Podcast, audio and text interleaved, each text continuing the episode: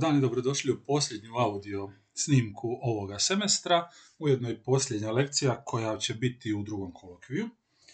E, digitalni marketing, namjerno sam ga znači izdvojio u stvari iz one prošle lekcije, spomenuli smo samo par riječi, zato što je digitalni marketing u današnje doba dominantna vrsta marketinga. E, ne toliko e, još uvijek dominantna po samom broju oglasa, jer televizija, radio, e, pa čak i tiskani mediji još uvijek privlače dovoljnu količinu novca i dovoljnu količinu reklama.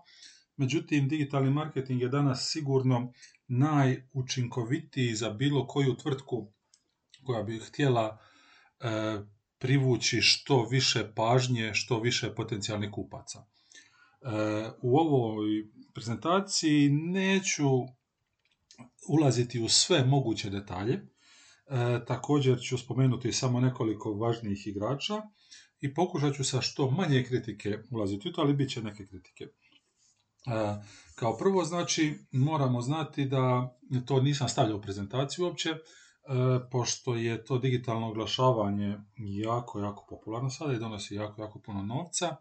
Mnoge kompanije i mnogi mediji pribjegavaju tom nekom clickbaitu, o tome sam e, već i ranije pričao, ali e, kada se govori o cjelokupnoj toj nekoj, o cjelokupnom tog digitalnom marketingu, e, pokušat ću se koncentrirati znači na ove tri dominantne kompanije. Google, Facebook i Amazon. O Amazonu neću puno pričati. Amazon je više trgovinska kompanija. Google, Facebook i Amazon kontrolira otprilike nekih 70% e, digitalnog marketinškog tržišta. E, po nekim procjenama to vam je neki ekvivalent od prilike 73 milijarde dolara, što bi htjelo reći da digitalno marketinško tržište otprilike na godišnjoj razini vrijedi nekih stotinu milijardi dolara. Imate tu još i nekih manjih igrača, kao što su Oath, e, to je bivši Yahoo.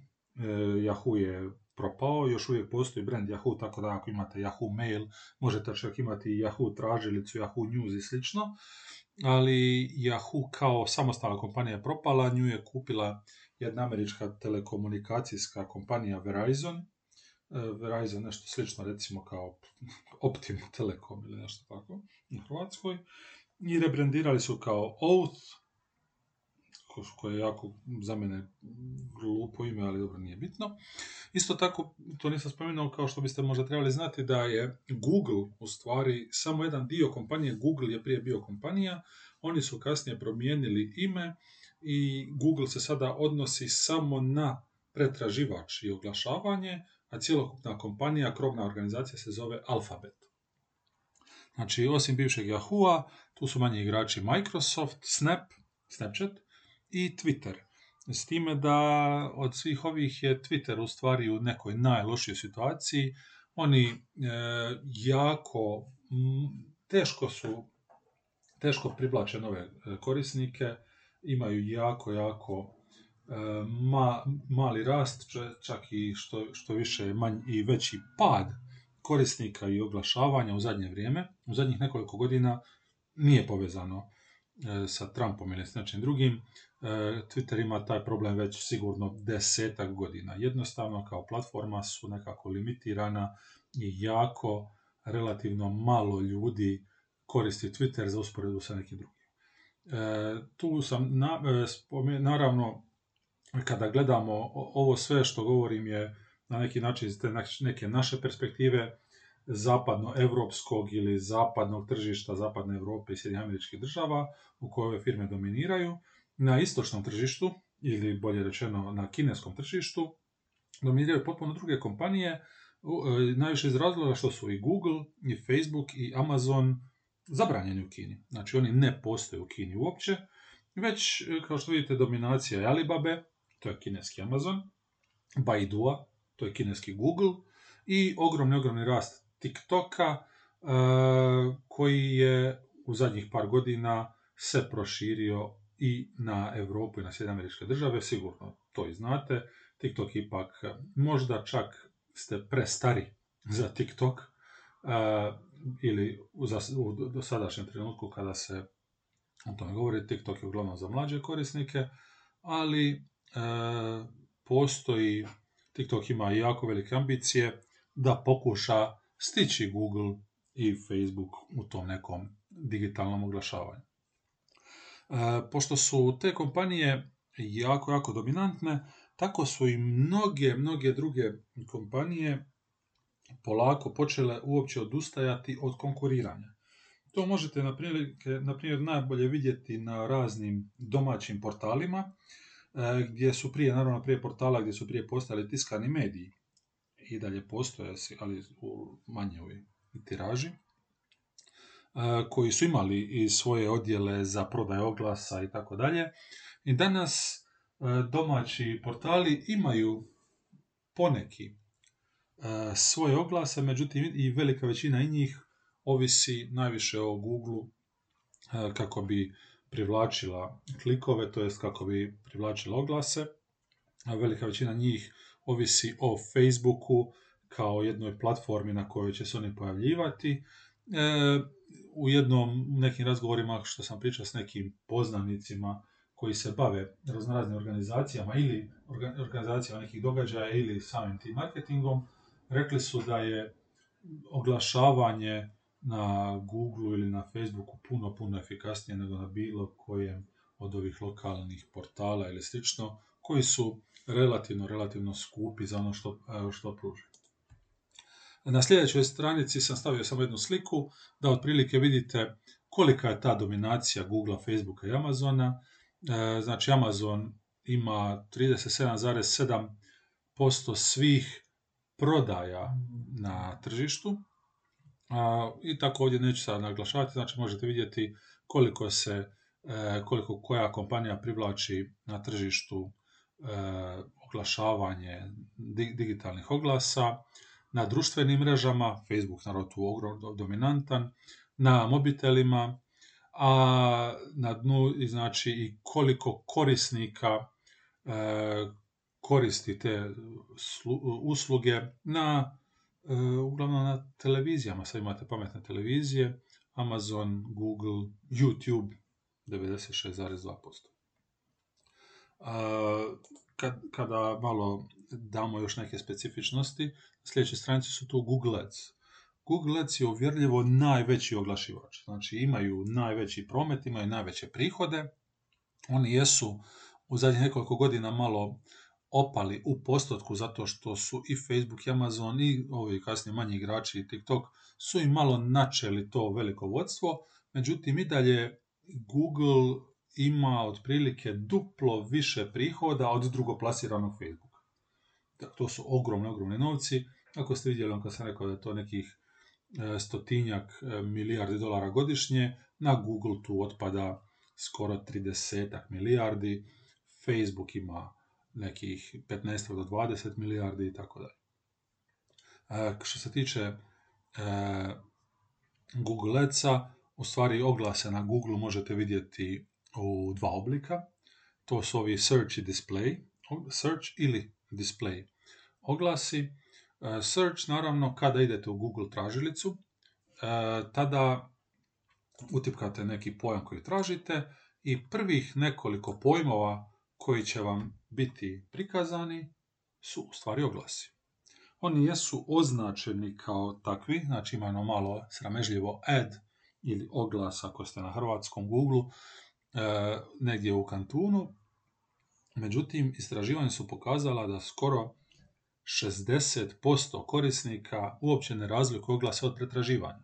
I zbog toga su ti oglasi jako, jako, jako unosni. Možete jako puno zaraditi ukoliko se oglašavate na Google u tražilici. E, upravo zato što kada netko utipka bilo koji pojam, e, uvijek će automatski iz navike, iz jednostavnosti, iz nedostatka mašte, kliknuti na prvi link. Što god googlate, kliknete na prvi link. Taj prvi link je u pravilu skoro uvijek oglas. Tako da možete na svoju stranicu privući poprilično, poprilično puno e, korisnika. display tržišta, to su oni Google oglasi koje vidite kada idete na bilo koje stranice, na bilo koje portale, e, to su raznorazni oglasi, sličice na koje možete kliknuti kako biste pošli na taj oglas.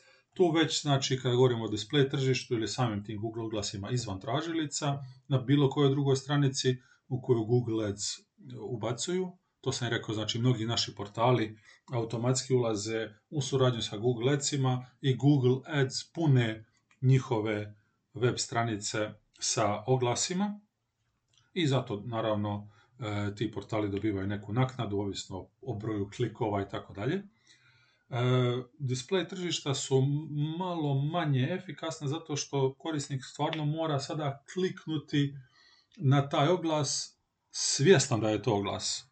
E, i, ali i dalje poprilično, poprilično korisno. Jedan e, pad popularnosti najviše je iz razloga što su za oglašivača ti oglasi postali sve skuplji i skuplji. Ogromna je konkurencija. Imate milijune, milijune, desetke milijuna oglašivača koji se pojavljivaju i e, plaćate Google, vi kao oglašivač plaćate Google po kliku. Tako da dosta često, znači kad neko nešto searcha na Google, klikne na, vas, vidi da je to nešto naj, što, ih, što im nije to što su tražili, vi svejedno plaćate Google. Zato je mudro ako se oglašavate da automatski taj klik ide u vaš shop, ide točno tamo gdje želite nešto prodati i tako dalje. Zbog toga je upravo Google pozicioniran za veće, veće oglašivače, zato što pošto plaćate po kliku, ako prodajete neke jeftine stvari za kunu, dvije, pet eura, tada svaki taj klik e, odnosi poprilično veliki postotak vašeg prihoda, pogotovo ako ljudi na kraju i ne kupe to. Google je plaćen po broju klikova, ne po broju prodaja sa vaše web stranice. A, na drugom mjestu i drugi poznati oglašivač, znači Facebook. Facebook otprilike svima poznat, točno otprilike znate o čemu se radi. jako je jako je jednostavan za korištenje. Ne samo, ne govorim Facebook kao Facebook za korisnike, nego i za oglašivače. odlučite, znači, hoćete li staviti fotografiju ili video, odlučite tko će vam biti ciljana publika, gdje će vam se nalaziti oglas, možete izabrati znači, u newsfeedu, može čak biti u Messengeru, u zadnje vrijeme ne u zapadnoj Europi, ali u istočnim, u istočnim tržištima, Indija, Indokina i slično, Facebook eksperimentira i sa oglasima u Whatsappu, gdje vi kad otvorite Whatsapp izbacuje vam razno razne oglase i slično. A e, neke moje informacije otprilike što sam, kad sam tražio, e, Facebook vam u prosjeku naplaćuje 0,05 eura po kliku. Znači svaki put kad korisnik klikne na taj vaš oglas i pođe na tu vašu web stranicu, Facebook e, naplati 0,05 eura. E, to, je, to je neki, znači, 30 lipa, 40 lipa ali ima jedna velika caka koju Facebook radi, a to je da e, prioritiziraju velike oglašivače. Znači, vi možete sami postaviti neku cijenu, to jest izabrati neki budžet koji ćete dati za oglase, i ako Facebook vidi da vaš budžet nije toliko velik, to jest da ne mogu poprilično zaraditi od klikova na vas, tada će i vaš oglas se puno rijeđe pojavljivati od nekih oglasa koji su stavili malo veći budžet. Znači ako stavite da ćete potrošiti, ne znam, 10.000 kuna, to je puno, na oglašavanje, Facebook će vas odmah staviti u malo veću, kao veći prioritet od nekoga ko bi htio potrošiti samo 1000 kuna na oglašavanje. Pa će e, oglasi koji su e, oglas, oglašivač koji je spreman platiti 10.000 kuna, će automatski ima, vidjeti, vidjet će te oglase puno više ljudi, pojavljivat će se češće, više pri vrhu newsfeeda i tako dalje. E, što se tiče cijelja publike, znači vi kao oglašavač možete odabrati e, sve ove stvari. I sada tu je ono gdje dolazimo do samog pojma Facebooka i cjelokupne mogućnosti zbog čega Facebook u stvari vrijedi skoro tisuću milijardi dolara, to je da Facebook ima skoro 3 milijarde korisnika i nevjerovatno sofisticiranu, kompliciranu umjetnu inteligenciju koja svakog tog korisnika svrstava u stotine različitih kategorija. Tako da Facebook u svakom trenutku ima podatke o vašoj lokaciji, vi, vi im dobrovoljno date koliko imate godina, jeste li muško, jeste li žensko, kako se, e, jeste, koji se rodom smatrate, e, koji su vaši interesi, e, koje su veze, to jest povezanosti sa svim tim drugim vašim followerima, prijateljima i slično.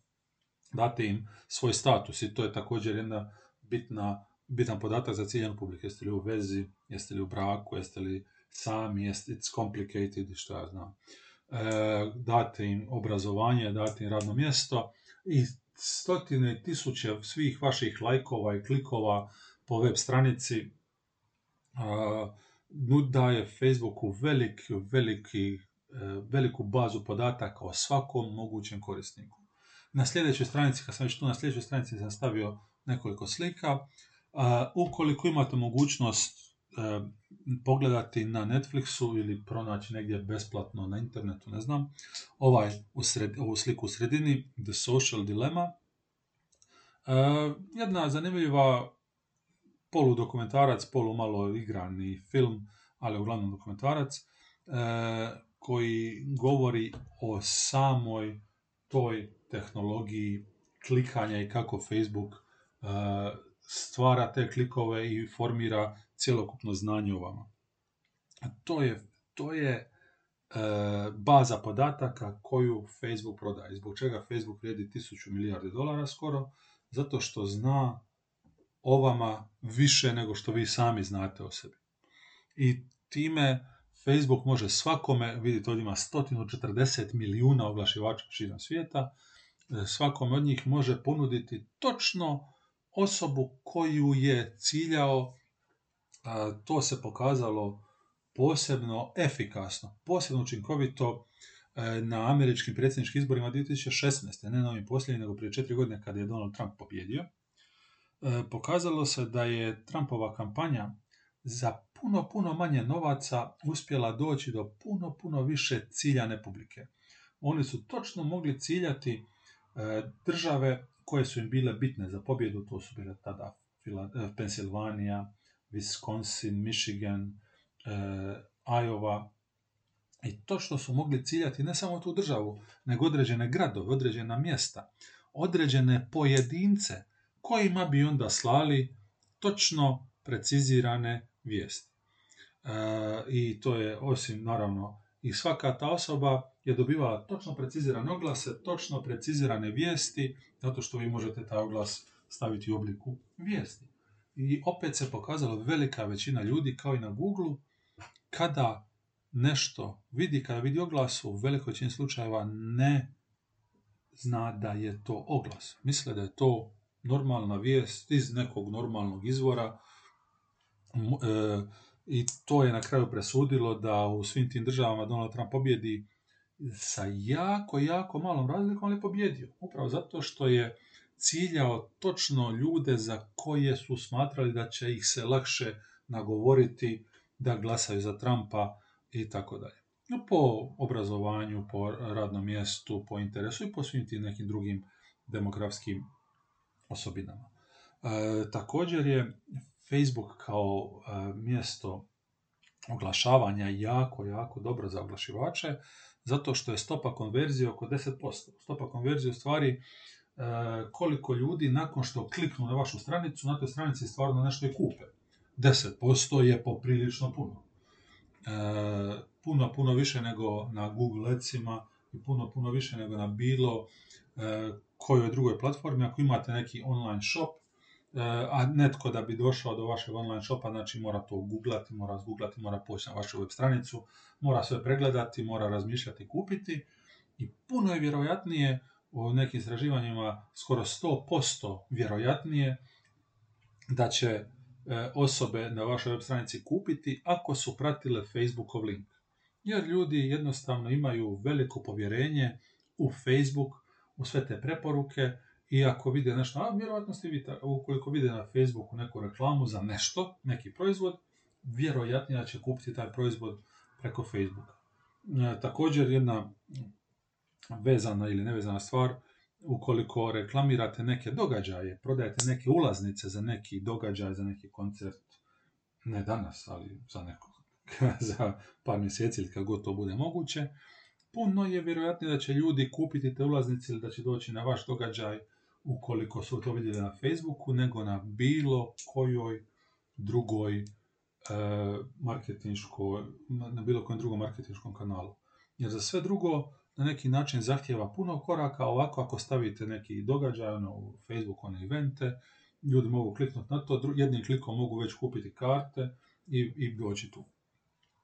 Tako da je to jedna velika, velika prednost Facebooka i zbog toga je e, Facebook na neki način dominantan, pogotovo ovdje kad vidite, znači što se tiče društvenih medija, ono prethodnoj slici 83% sve potrošnje na društvene mreže, na oglašivanje društvenim mrežama ide na Facebook. Ovdje na sljedećoj slici, osim ovoga filma koji vam preporučam, pogledajte, otprilike e, govori što Facebook, kako Facebook funkcionira, kako alocira klikove, kako stavlja ono što vi vidite u news feedu. To je recimo se pokazalo, to mislim to se nije nešto što je velika tajna, to se već zna godinama, ali i dan danas se pokazuje koliko Facebook utječe na razmišljanja ljudi.